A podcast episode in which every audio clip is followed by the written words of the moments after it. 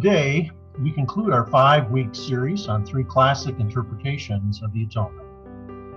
Again, I'd like to thank my esteemed and cherished conversation partners today Dr. Steve Paulson of Luther House here in Sioux Falls.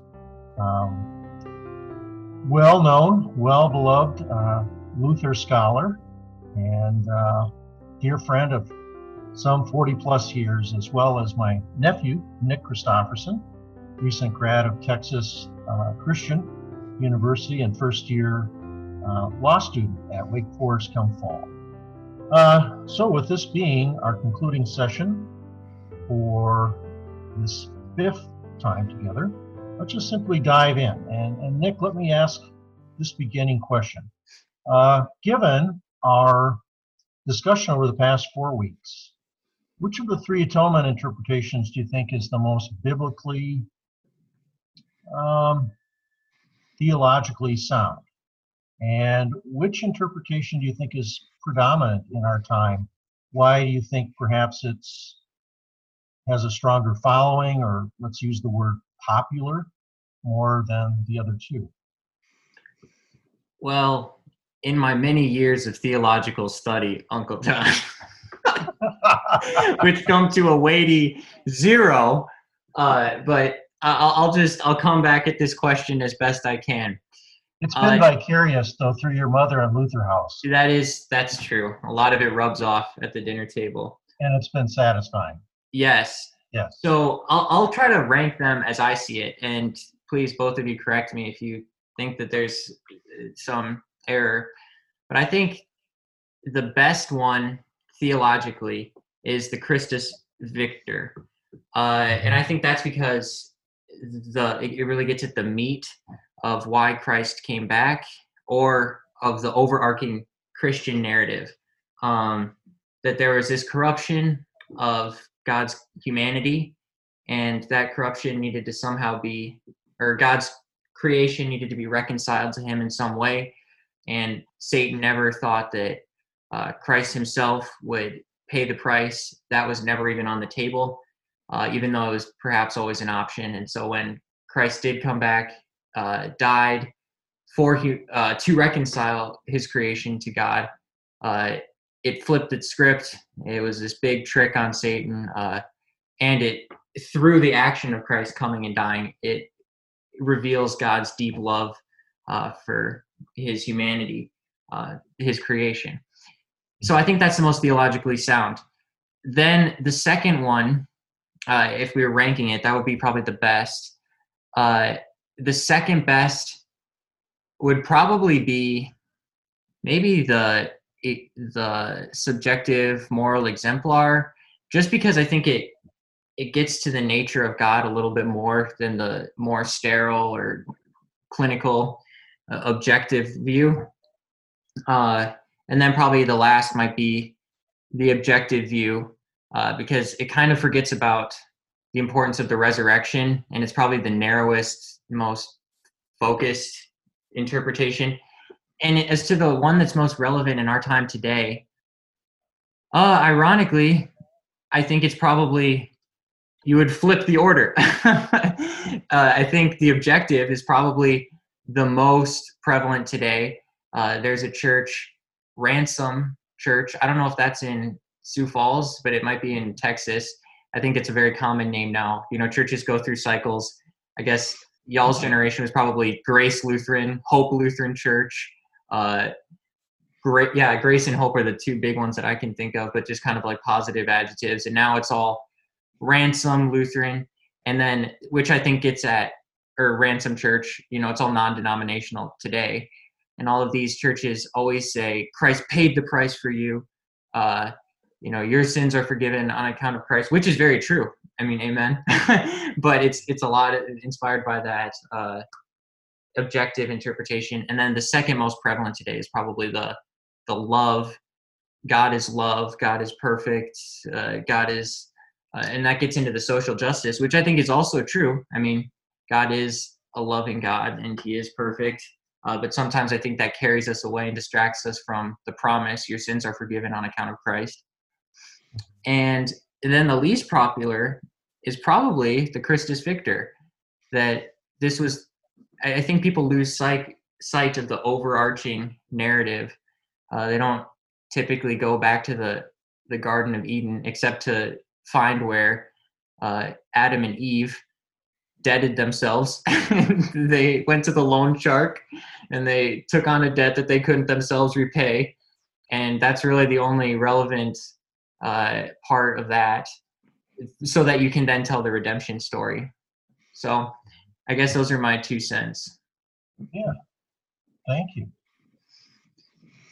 Uh, a second question here, um, Dr. Paulson, is uh, one about just the quote unquote doctrine of the atonement, which is, if you will, somewhat lacking. And, and what has happened over the years, I think, is because we have not had something as well defined like at the Council of Nicaea on Christology or understanding the person of Christ.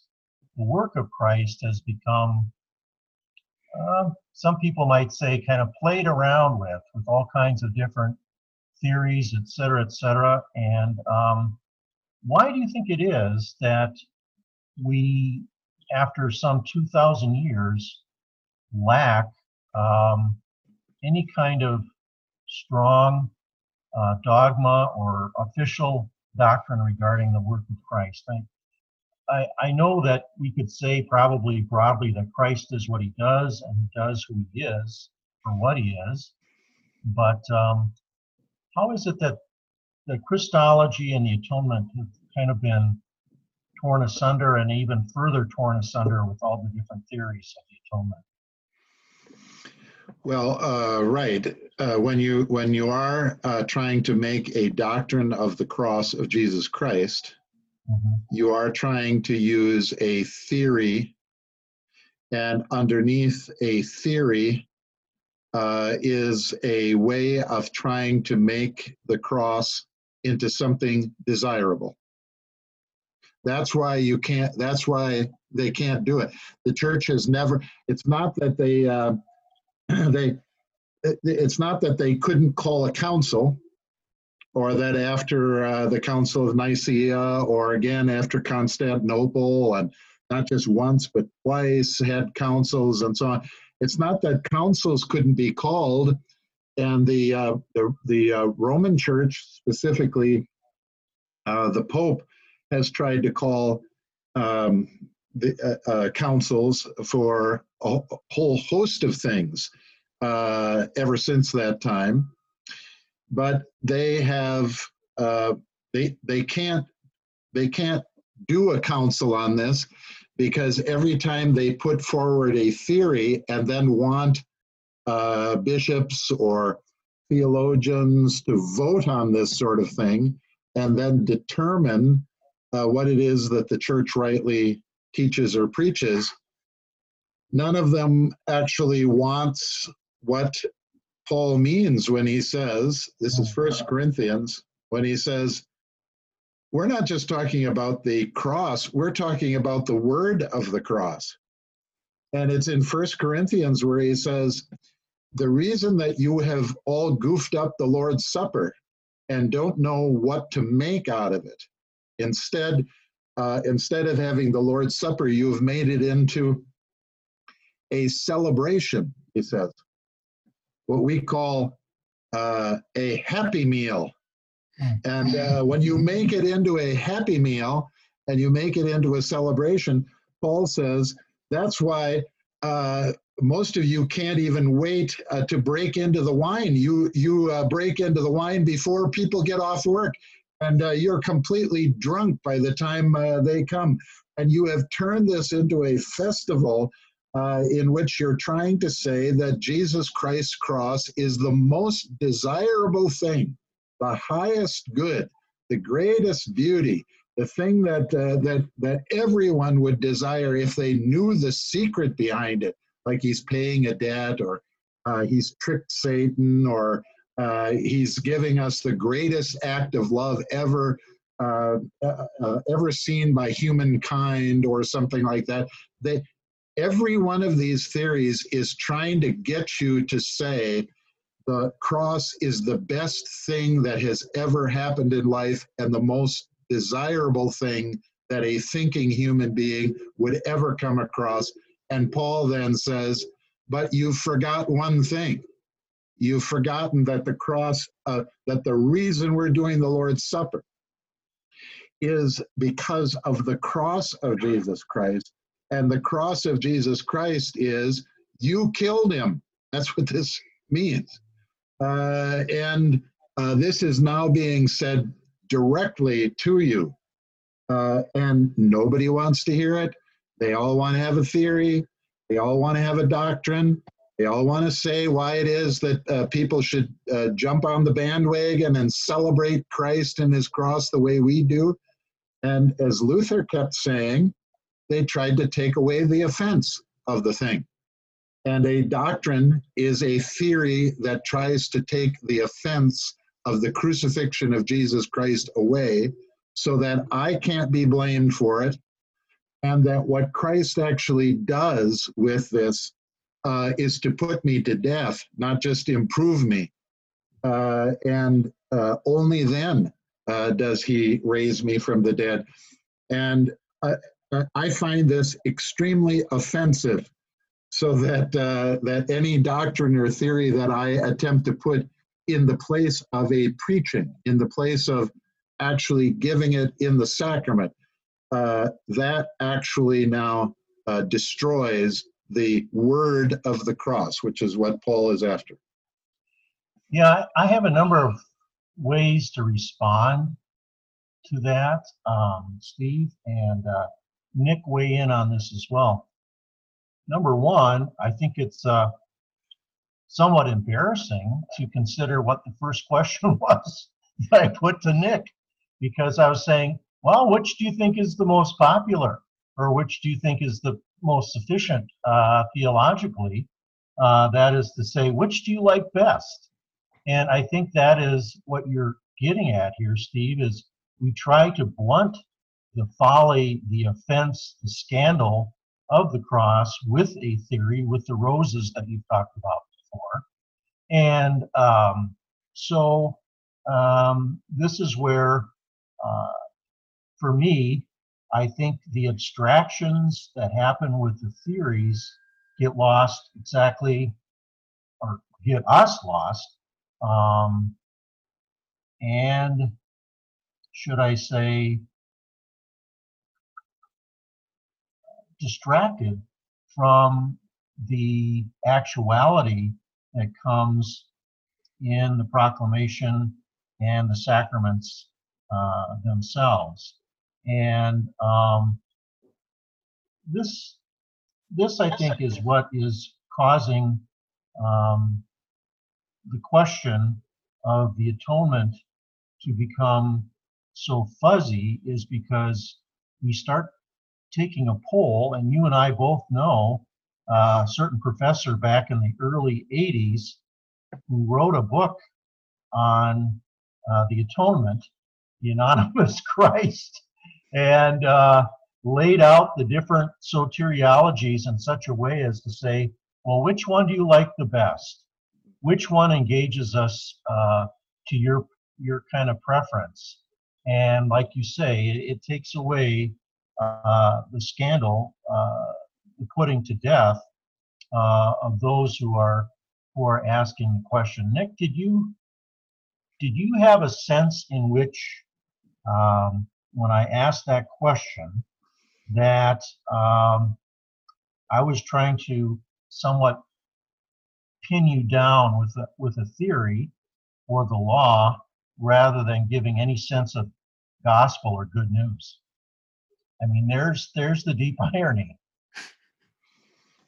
Yeah, I'll answer that. I'm going to answer that for Nick before he uh, answers. When you've got two old men theologians uh, talking to a young man theologians, it's our responsibility to put him in an impossible place and to ask him a, a, a question that cannot be answered except uh, with a wrong answer and so uh, what you did is exactly what should be done. Uh, and, um, Sorry, and I, am proud of you for doing it. Uh, now Nick can answer the question. Yeah, good. Well, I think you did to me. Uh, I guess what I did the all of you. us. yeah, yeah. You well, you humbled me, perhaps, right? And I think with even with these uh, theories, um, we think that we're so smart because we feel like we put God into a box or we have a way we can answer God, um, and we celebrate what God did to us. But really, the whole Christian narrative is one that's embarrassing to us, that humiliates us in a way and humbles us. And I and I think I don't know to Dr. Paulson's point when he talks about uh, the appropriate response to the cross, whether we're to love it or uh, celebrate it or be ashamed by it.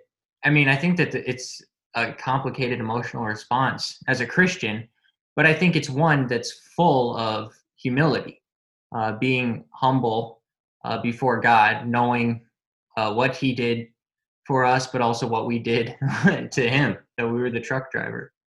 Well, yeah, I think I think it's important that we don't just push to the side uh, what is to be gained by digging deep into these particular views or theories or interpretations. Um, I, I I think that uh, that doctrine does serve something very important. That is, as guideposts to continually be bringing us back to Scripture and saying, well, what does Scripture say? Rather than freewheeling with our imagination and saying, well, what seems to appeal best to reason? What seems to appeal best to experience? What seems to best appeal to how I feel, which is often kind of uh, what's going on in our culture today. So, you know, as a couple of old theologians that Steve has dubbed us as being here, we make the distinction between first order theology and and the gift of faith that has come to us and second order is is a reflection upon that. And i think what we've done the last four weeks is to reflect upon what does the cross mean? What is what was jesus doing on the cross? And yes we come up short. We are humble. Uh, we cannot fully um, unpack uh, the mysterium Christi, the, the mystery of Christ and Christ's work on the cross. But I do come to something here that Dr. Paulson has just thrown this big kitten ball right over the middle of the plate. And I've wanted to ask him this question for years and years because his doctor father, in many ways, Dr. Gerhard Forde, when he was doing his doctoral work at Harvard, studied with a uh, gentleman named Herb Richardson. And I'm going to run this by Steve because I have always wanted to ask, but never had the time. So, with regard to the connection between Christology and incarnation um, and soteriology or atonement and the work of Christ, here's a very provocative thought that Herb Christian Richardson came up with, and he says, uh, God would have come to dwell among us in the incarnation, even if humanity had not sinned. Now, Aquinas was bright enough to, you know, come up with that question, but he said non probator. He said, no, I really can't say that if there was no human sin, God would have come or no. But Richardson goes on to say, the incarnation is not a rescue operation decided upon only after sin had entered the world. Rather, the coming of Christ fulfills the purpose of God in creating his good creation. Sanctification, not redemption, is the chief work of Jesus Christ. God with us rather than God for us. And so, as one of my brilliant friends would say, and I mean that with all sincerity, how do you like that? Steve? Well, well, we uh, the first thing we want to say is that nice we love. hypothetical. Yes, uh, the first, first thing the first thing we want to say is that we love all Anglicans, including all Richardsons who are Anglicans, and um, and uh, and that that is another way for me to say I am now going to criticize uh, this form of Anglican theology, even though we love uh, Anglicans as people. So you are right. Um, this is uh, uh we're we're all talking uh, about um, uh, doctrines. Doctrines are worth talking about. In fact, if I didn't say that, I wouldn't have a job any longer because that's what I spend most of my days doing there are moments that are called preaching moments where this actually now, um, where, where all of the doctrine um, finally ends up. Uh, but yes, we can talk about doctrine. Uh, as you mentioned, Gerhard Forde, as Gerhard Forde used to put it, um, doctrine is talking about yesterday's sermon while hmm. preparing for tomorrow's sermon. But when you are between yesterday's sermon and tomorrow's sermon, uh, you have you are not actually giving a sermon at the time, uh, but you can sit and think about it. Uh, how did la- last sermon land? How was it heard? Did people actually uh, hear the law and the gospel? And you can prepare uh, to the best of your ability to try to do that uh, the next time you come to preach. So we're talking about this time between preaching, and we're talking about the joy of doing theology and thinking about uh, these terms and so on. But now you've raised uh, the uh, question of the cross of Jesus Christ in the way that most doctrinalists put it.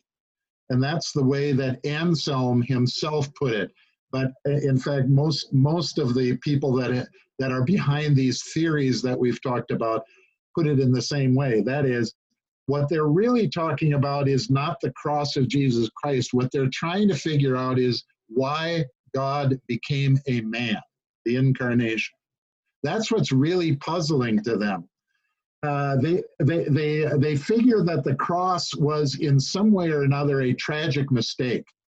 Hmm that's uh, that's that's the way uh, or if not a tragic mistake then a tragic necessity. So if god has to pay a debt by putting his son on the cross this is Anselm then the reason he had to do that is that uh, how did nick put it? Uh, some dull wits got into debt. They indebted themselves. Adam and eve screwed up from the very beginning and they went into debt well, if they hadn't done that, then then uh, Christ would not have come. Um, and uh, he's uh, he, uh, Anselm is trying to figure out something like that. This is why Richardson says real, the the real issue here is the incarnation. It's not the crucifixion of Jesus Christ.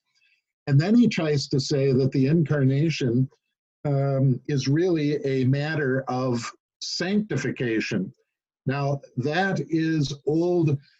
Um, that is old.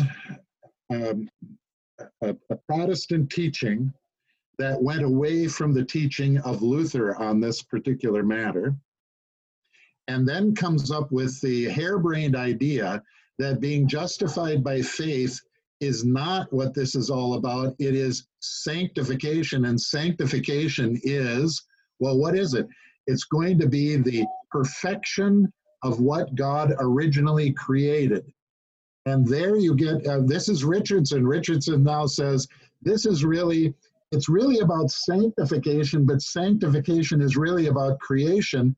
But here is what he's trying to say creation was good, but not, not complete. And therefore, the first article, God creating things, now has to be completed in the third article of faith, which is the Holy Spirit and sanctification. And therefore, creation now has to be complete, uh, uh, full, uh, uh, uh, perfected. You have all kinds of language for that. But all of this is uh, terrible nonsense. Uh, so what we can say is what uh, what Luther says at this point: stay out of the things that you know nothing about. Mm-hmm. And one of the things that you know nothing about is how it was that Jesus Christ would become incarnate and what that would actually uh, mean or be without uh, without sin and without the cross and without our knowledge of any of these things. Because the only thing we know is what we've been told in the basically in the book of genesis you find uh, also uh, references in psalms and so on uh, to those few moments before sin entered. But we really can't get behind that other than to say the true thing, which is if Adam and Eve hadn't sinned, whatever that would have uh, been, uh, been or w- would have looked like, certainly it is true that our Christ, the Son of the Eternal Father, would be incarnate because he is the incarnate one he incarnation and the cross did not come as an afterthought. Uh, it, the, the crucifixion of Jesus Christ, or now especially the birth of Jesus Christ uh, by uh, the Virgin Mary, was not an afterthought or uh, a correction for a mistake, because God is God sending His Son to be among us, that is, to actually be a human being, is certainly what God wants all along. But we can't really say anything more about that because we're we're numbskulls who don't know anything about what this would have looked like, how this would have taken place if uh, we hadn't sinned. And now we have to get back to the reality that we actually do know. I we think do know that we have sinned, and we do know now that the incarnation uh, now now ends up at the cross because we wouldn't have it any uh, any other way. Not because God had to have it that way. We wouldn't have. We. We can't stand our God in any other way when He comes in the flesh, and when He comes forgiving us. We won't take it and we say what but we want to be made righteous apart from your uh, mercy and apart from the cross of jesus christ. And we want to do it by perfecting ourselves according to the law. And god says there's no way that that is going to happen. And when that when when that is said then the cross becomes necessary because of who we are not because of God needing to fulfill something in Himself or, uh, you know, uh, you know, enact incarnation fully or whatever it might be. So nece- the necessity that all of these theories talk about is the necessity of us demanding finally to put God on the cross. It is not the necessity of God saying, I have to do this in order to correct a, an error or do something to get rid of sin or whatever it may be. Mm-hmm. Well, I, you know, for Nick and myself, what what I'm hearing here also, just from the very beginning of our conversation, is um, you know the whole language that comes from Luther, and that is to say something about the God hidden and God revealed in Christ. Just don't try to talk about something you have no business talking about and oftentimes that that's exactly where we're going here with some of the, the theories and interpretations motifs on trying to, you know, uh, as Nick says, put God in a box relative to the doctrine of the atonement, for example. And so then what I would like to ask you about is getting outside the box, let's say, here, Steve, with the atonement theories and you just mentioned the thing itself, which in in your writing and Gerhard Forde and others coming from Luther talks about the great reversal so that we can understand what is the thing itself and then moving from abstraction to the actual event. And all three of these expressions are kind of tied together, but if you could help us now with the constructive task of moving from uh, the abstractions and the theories of the atonement into the task of proclamation and the sacraments, I think, would be uh, very, very much appreciated. Yeah, I mean, the normal way that these theories operate is to, as we were just saying, is to try to ask, why did God need to do things this way? Mm-hmm. And uh, when when you when you ask that question, why did God need to do things this way? Then it, it then the cross fulfills some sort of need inside of God. That's what that's the way these theories operate. Like he had to somehow trick Satan, or he had to somehow uh, demonstrate a love greater than any other act of love known to humankind, or uh, he had to uh, pay a debt in order to keep justice. Otherwise, he would lose uh, what what true justice is all about.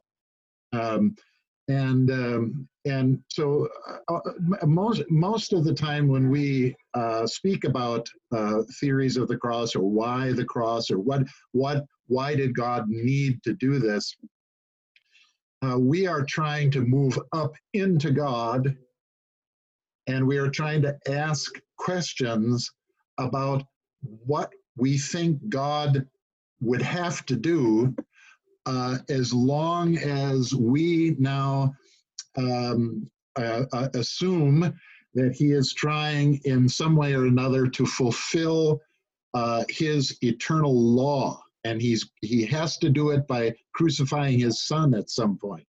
Mm-hmm. But um, that's not what actually uh, preaches Christ. And here is where, where we can talk about something like the great reversal. And the great reversal stops trying to go up into God's inner being and figure out what he needed. Instead, what you do is let God do what he actually did do and wants to do and that is come down to us in Jesus Christ. And when he comes down to us in Jesus Christ, we now have a reversal of the normal pattern or way that we want to go. We normally want to go up to him and we want to demonstrate to God that we are doing it the way he uh, wants us to do it and so on.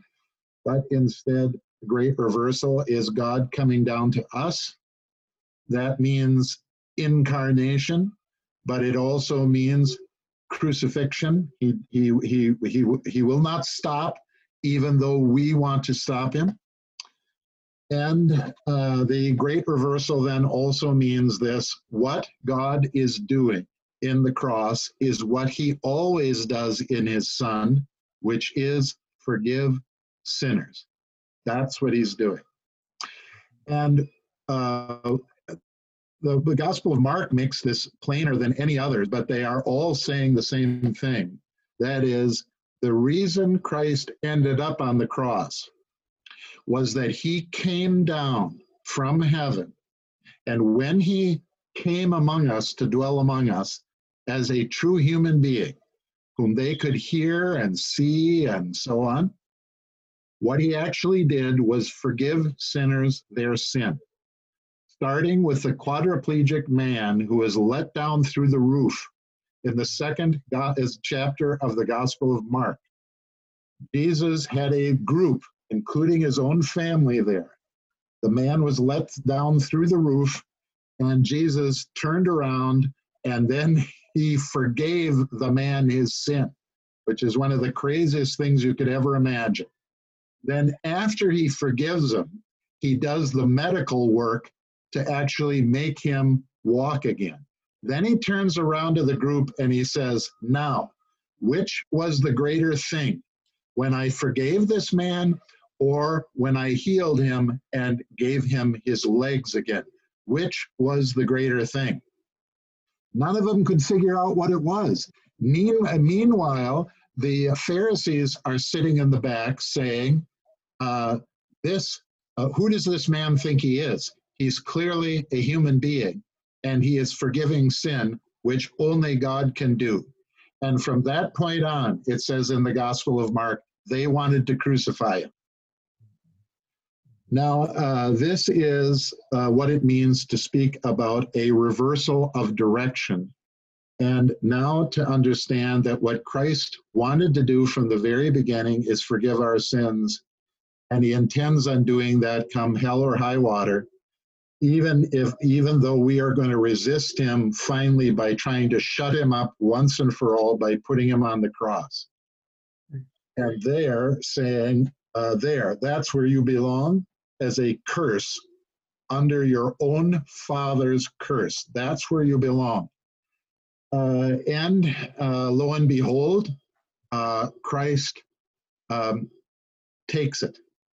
He goes through it. Then on the third day, uh, to all of our surprises, the devil's surprise, uh, to the surprise of those of us who are trying to imitate his great act of love or for those of us who are trying to say that he has paid our debt already, then what, you know, what is he possibly doing coming out of the grave? What does he do when he comes out of the grave? He goes and finds the people that betrayed him, starting with the disciples at the Last Supper, when he turned to them and gave them his own body and blood. And he did it while they were betraying him. And uh, he turns to those who betrayed him and he forgives their sin. This time, he overcomes every effort that they put in to stop him from doing this. Because now he is doing it uh, beyond death itself and beyond the grave, and there is nothing we can do to him to shut him up. And uh, now he continues to pour this out. And this is also why it is that when Paul is speaking about the cross and he's giving us the word of cross, the cross, he always goes to two things. He goes to baptism, which is the first time this word is applied to us, and he goes to the Lord's Supper. And he uh, tells us this is where the crucified Christ who has been raised from the dead is now going to come and speak to you who have betrayed him. And he is going to say something to you, which only he can say. And that's what we mean by the work of the reversal of direction, where Christ finally comes to us in the Lord's Supper and says what only a crucified Christ who has now conquered not only the devil, but death itself, the final enemy. And he is now coming back to say something to us. And he's going to say it both in baptism and in the Lord's Supper. And by the way, he also says it whenever we give a good sermon.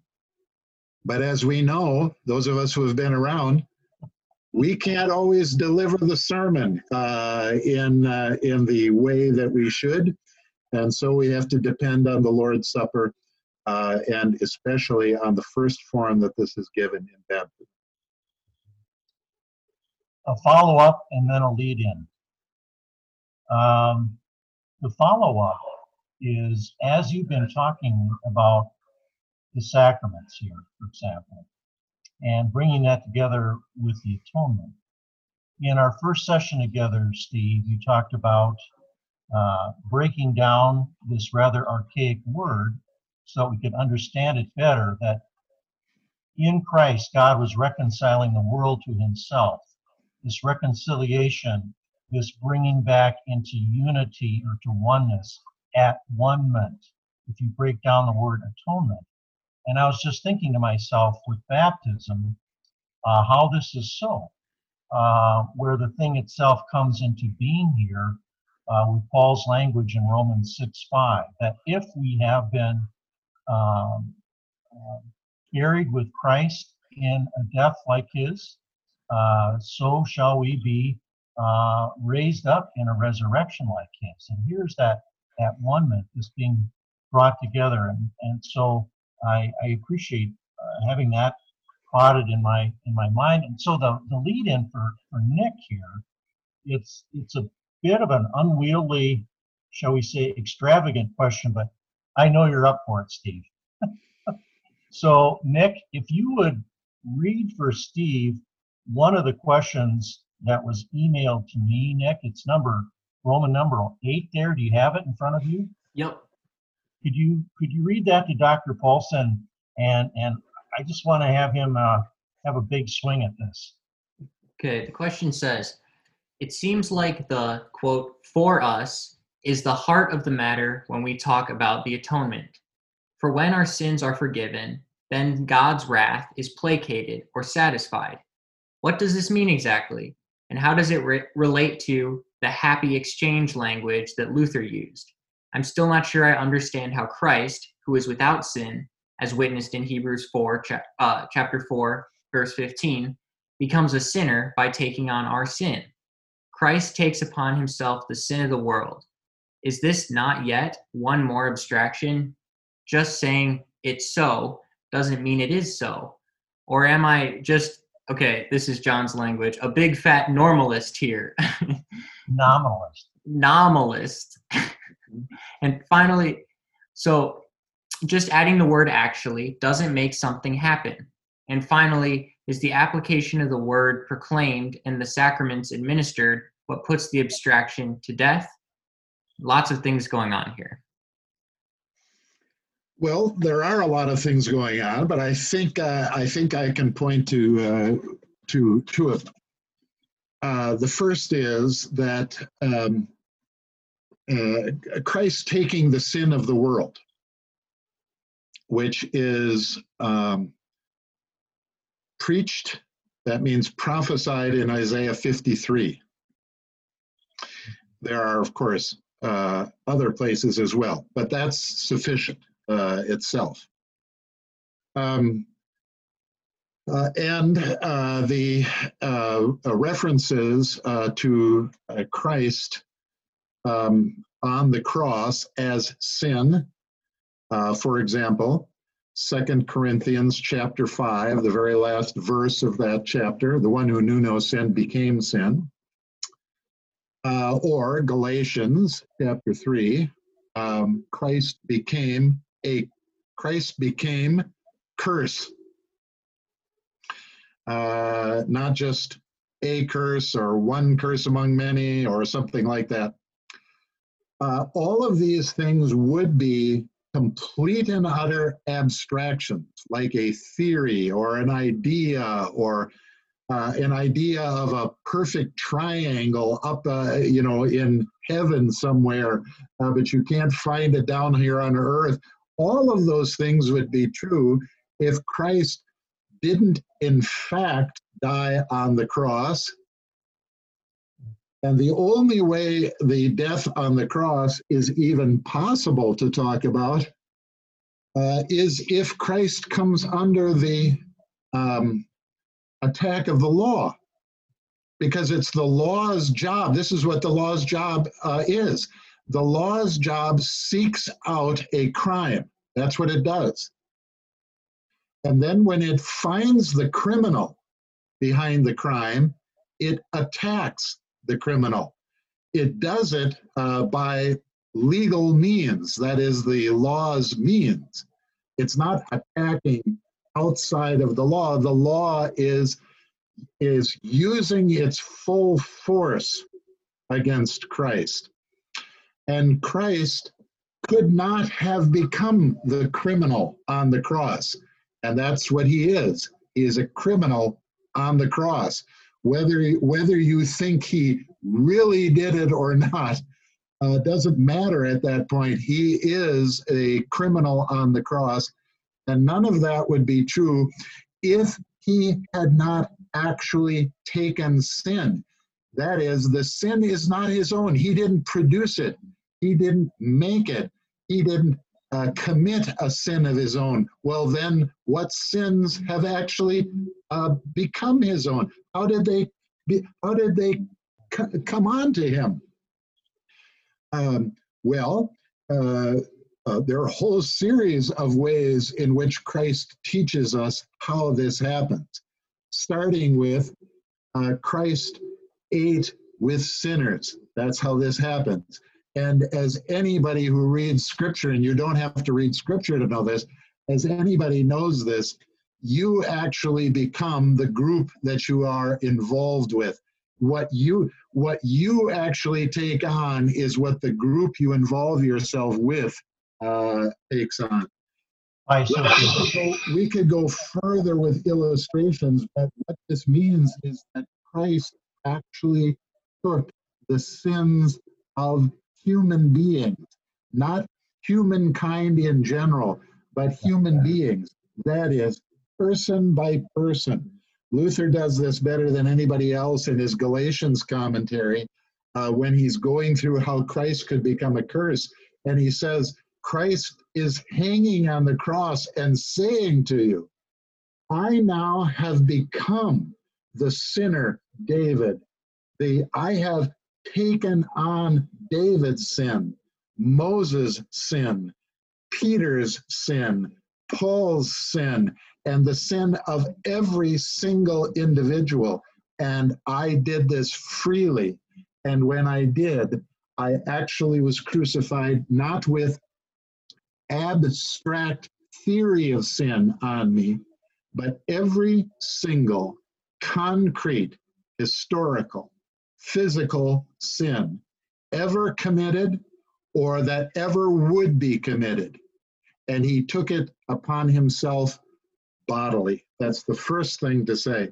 The second thing to say is that the person started with uh, with exactly the right uh, words none of this is going to be salvation or helpful to you until you learn that when Christ was raised from the dead, he actually sought out his chosen sinners one by one, and he sent a preacher to them so that that preacher would actually say to them, not just this, I, Christ, took abstract sin upon myself, but you say to the person, I took your sin upon myself. That's what it means to die in his death. I took your sin. And now Christ says one other thing. When I took your sin personally, individually, not abstractly, materially, physically, concretely, when I took your sin, I now forgive your sin once and for all. And when I forgive the sin, I'm not forgiving it abstractly. And the, the reason that he does this through a preacher is so that you do not receive this in theory or abstraction, but you receive it concretely, personally, individually, one to one. And it starts with your baptism. So there you have the answers to both sides. Christ took actual sin, not abstract sin. And secondly, he comes through a preacher and he forgives your sin directly, personally, not abstractly. Two responses to that. I'm thinking of the Marburg colloquy with Zwingli. And given what you've just said with regard to abstraction or something that's symbolic or something that's just ritualistic, I can see, I don't know if this was apocryphal or no, but uh, in, in some of my readings over the years, it is said that Luther was so upset with Zwingli that he took some kind of penknife and carved on the table, This is my body in the Latin, uh, to really emphasize this corporeal sensibility. The second thing is uh, Steve, you're gonna you're gonna be so impressed uh, that your friend takes your writing so seriously. In your book on Lutheran theology, and I think it's about page 100 or so, you give the example, much like Nick was talking about earlier, about being the truck driver. Uh, in the scenario that Gerhard gives with the person jumping out into the street to to save this child and in the doing is is killed you also emphasize this bodily sense of our involvement the actuality of it. Uh, if i remember correctly you talk about anybody who's correct me here if i'm getting way off but anybody who's in a car accident knows what it feels like that their sin or their transgression or their accident, if you will, uh, that sin is born in the body of that other person in the accident. Now, I think it's in a section where you talk about atonement, but it, yeah, if you could if you could get that back on the rails a little bit. Well, right. Uh, the uh, illustration uh, that that I usually use here is close to that, but I think I can use an illustration that will will uh, make that a little bit clearer. Um, I have a sister, uh, and um, uh, I, I, always recount how it is that every Thanksgiving we get together, and then, as you know, in a family at Thanksgiving um, you uh, you don't just talk about the weather, but you eventually start rehearsing old uh, problems that uh, keep coming up within the family.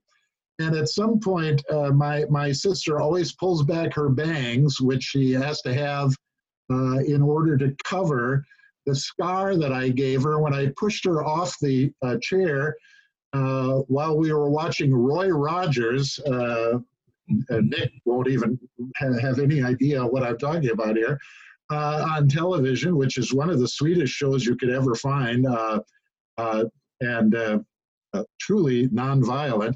Nevertheless, I shoved her off the the, the, sofa into a radiator, and it it it gave her a big gash on the forehead. My mother came running out of the kitchen uh, and uh, put her hand over the forehead of, of uh, my sister and then turned to me and said, uh, This is, by the way, exactly what Anselm would have said. Why did you do this?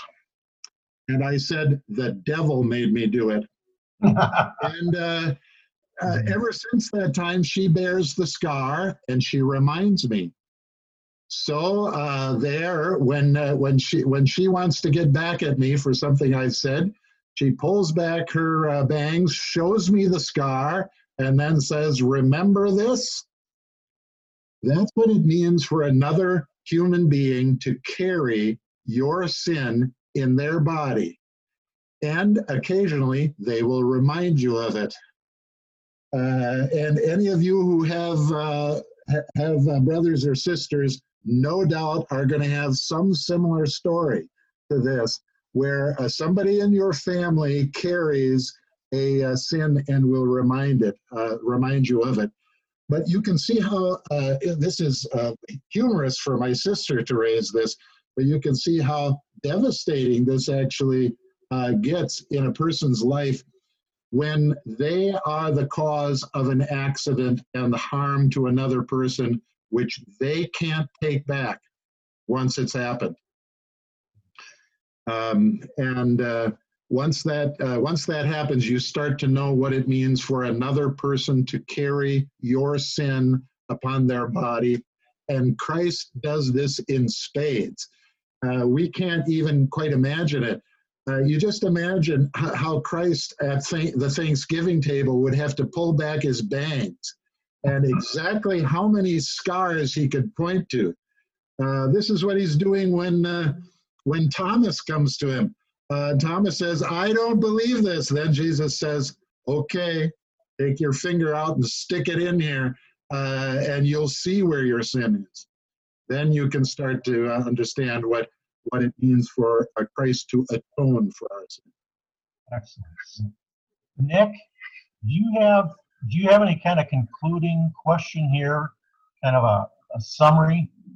Um, as as a barrister to be here, do you have a summary uh, question for for the judge? Sorry, there's F-16s flying over right now. yeah, I have the same issue. I don't know if it's coming across on the mic, but good. Um, I don't know if I have any uh, concluding thoughts. I feel like the more I dive into uh, any sort of theological study, the more I'm kind of scratching my head. like, there's so much complexity with uh, the cross, the atonement. one thing I had never heard before is the idea that it was God's plan uh, to send Jesus with sin or not, even though that that's just speculation. Um, but yeah, I, I guess a- after this discussion today, uh, even this isn't really summary, but it's more just Christian commentary. It, it's it's pretty cool. Going back to Genesis, and then the reference in John, I think in the beginning, those two phrases that parallel. There was the Word in John, and the Word was with God, and the Word was God, and it became flesh. And then the in the beginning in Genesis, suggesting that Christ was there from the beginning, and that God uh, was walking in the garden with His creation, uh, and then His creation uh, had to be pushed away from God with sin. But the idea that God always wanted to be with us, and He is with us, and that He's always forgiving us daily, weekly in the sacraments, uh, daily uh, with us preaching that to each other, um, and that he's that, that he's not giving up on us. And I think even looking at the Old Testament, he was very personal with the Israelites, uh, with the pillar, the cloud, and the fire, uh, and all of his prophets. And now he's still very personal to us through the sacraments, through preachers uh, and that he continues to love us. I mean, yeah. Uh, well, uh, it is truly amazing that a God that we uh, killed actually turns around and loves us, not for the killing, but uh, precisely by forgiving. That does mean something about the difference. There, there is something that's the same in the two in beginnings the one uh, at the beginning of Genesis and the one at the beginning of John's Gospel. The things that is the same is that the same God is speaking the same word that created from the beginning. However, the difference between them is that when God speaks it through his incarnate Son who has been crucified and raised from the dead, he now is actually making us a new creation. He is not going back to the beginning and um, correcting or uh, putting a band aid on it or uh, uh, saying now that I can, uh, I can solve this uh, through a judicial means uh, by, by actually uh, having a judge and a uh, and a jury who can resolve this. He now is actually giving a brand new life to us, uh, which is an actual resurrection from the dead, and that's beyond what we could grasp, either in what we understand love to be, or what we understand the power of God to create or make uh, the fact that he can come to us who has crucified his son and actually create us new in such a way that we cannot sin any longer. Uh, sin is not a possibility. And this is truly amazing. That's what we mean by the gospel. Good news. Amen. Well, Nick and Dr. Paulson, uh, thank you for uh, giving of your time uh, to this very important uh, matter of the atonement, um, this happy exchange, as Luther calls it, uh, where Christ has taken on our sin and given us a freedom that opens us up into the future. And I think that's something too that uh, we would want to emphasize as we kind of conclude today is that it's not it is it is an event uh, christ's death that is on the past that has already been accomplished for us but now opens us up with freedom into the future uh, with hope and his promised presence as, as nick has said and so uh, god's graced you in your continued ministry uh, nick as you make your way to Wake Forest now this fall, and uh, and Dr. Paulson as well with your uh, leadership and um, teaching among the seminarians at uh, Luther House of Study. So, Many thanks, and likewise, uh, Pastor John, continue in your good preaching. And uh, Nick, uh, we want you to succeed. We need good lawyers and good judges. So, uh, I uh, and uh, believe me, I will need your services in the future in that regard. So, we're looking forward to that. But here is one more great thing for you. If you should ever fail at Wake Forward, Forest and becoming a lawyer, then then you can become like your uncle and myself, a, a preacher after the fact uh, and you will be able to do something useful regardless. All right.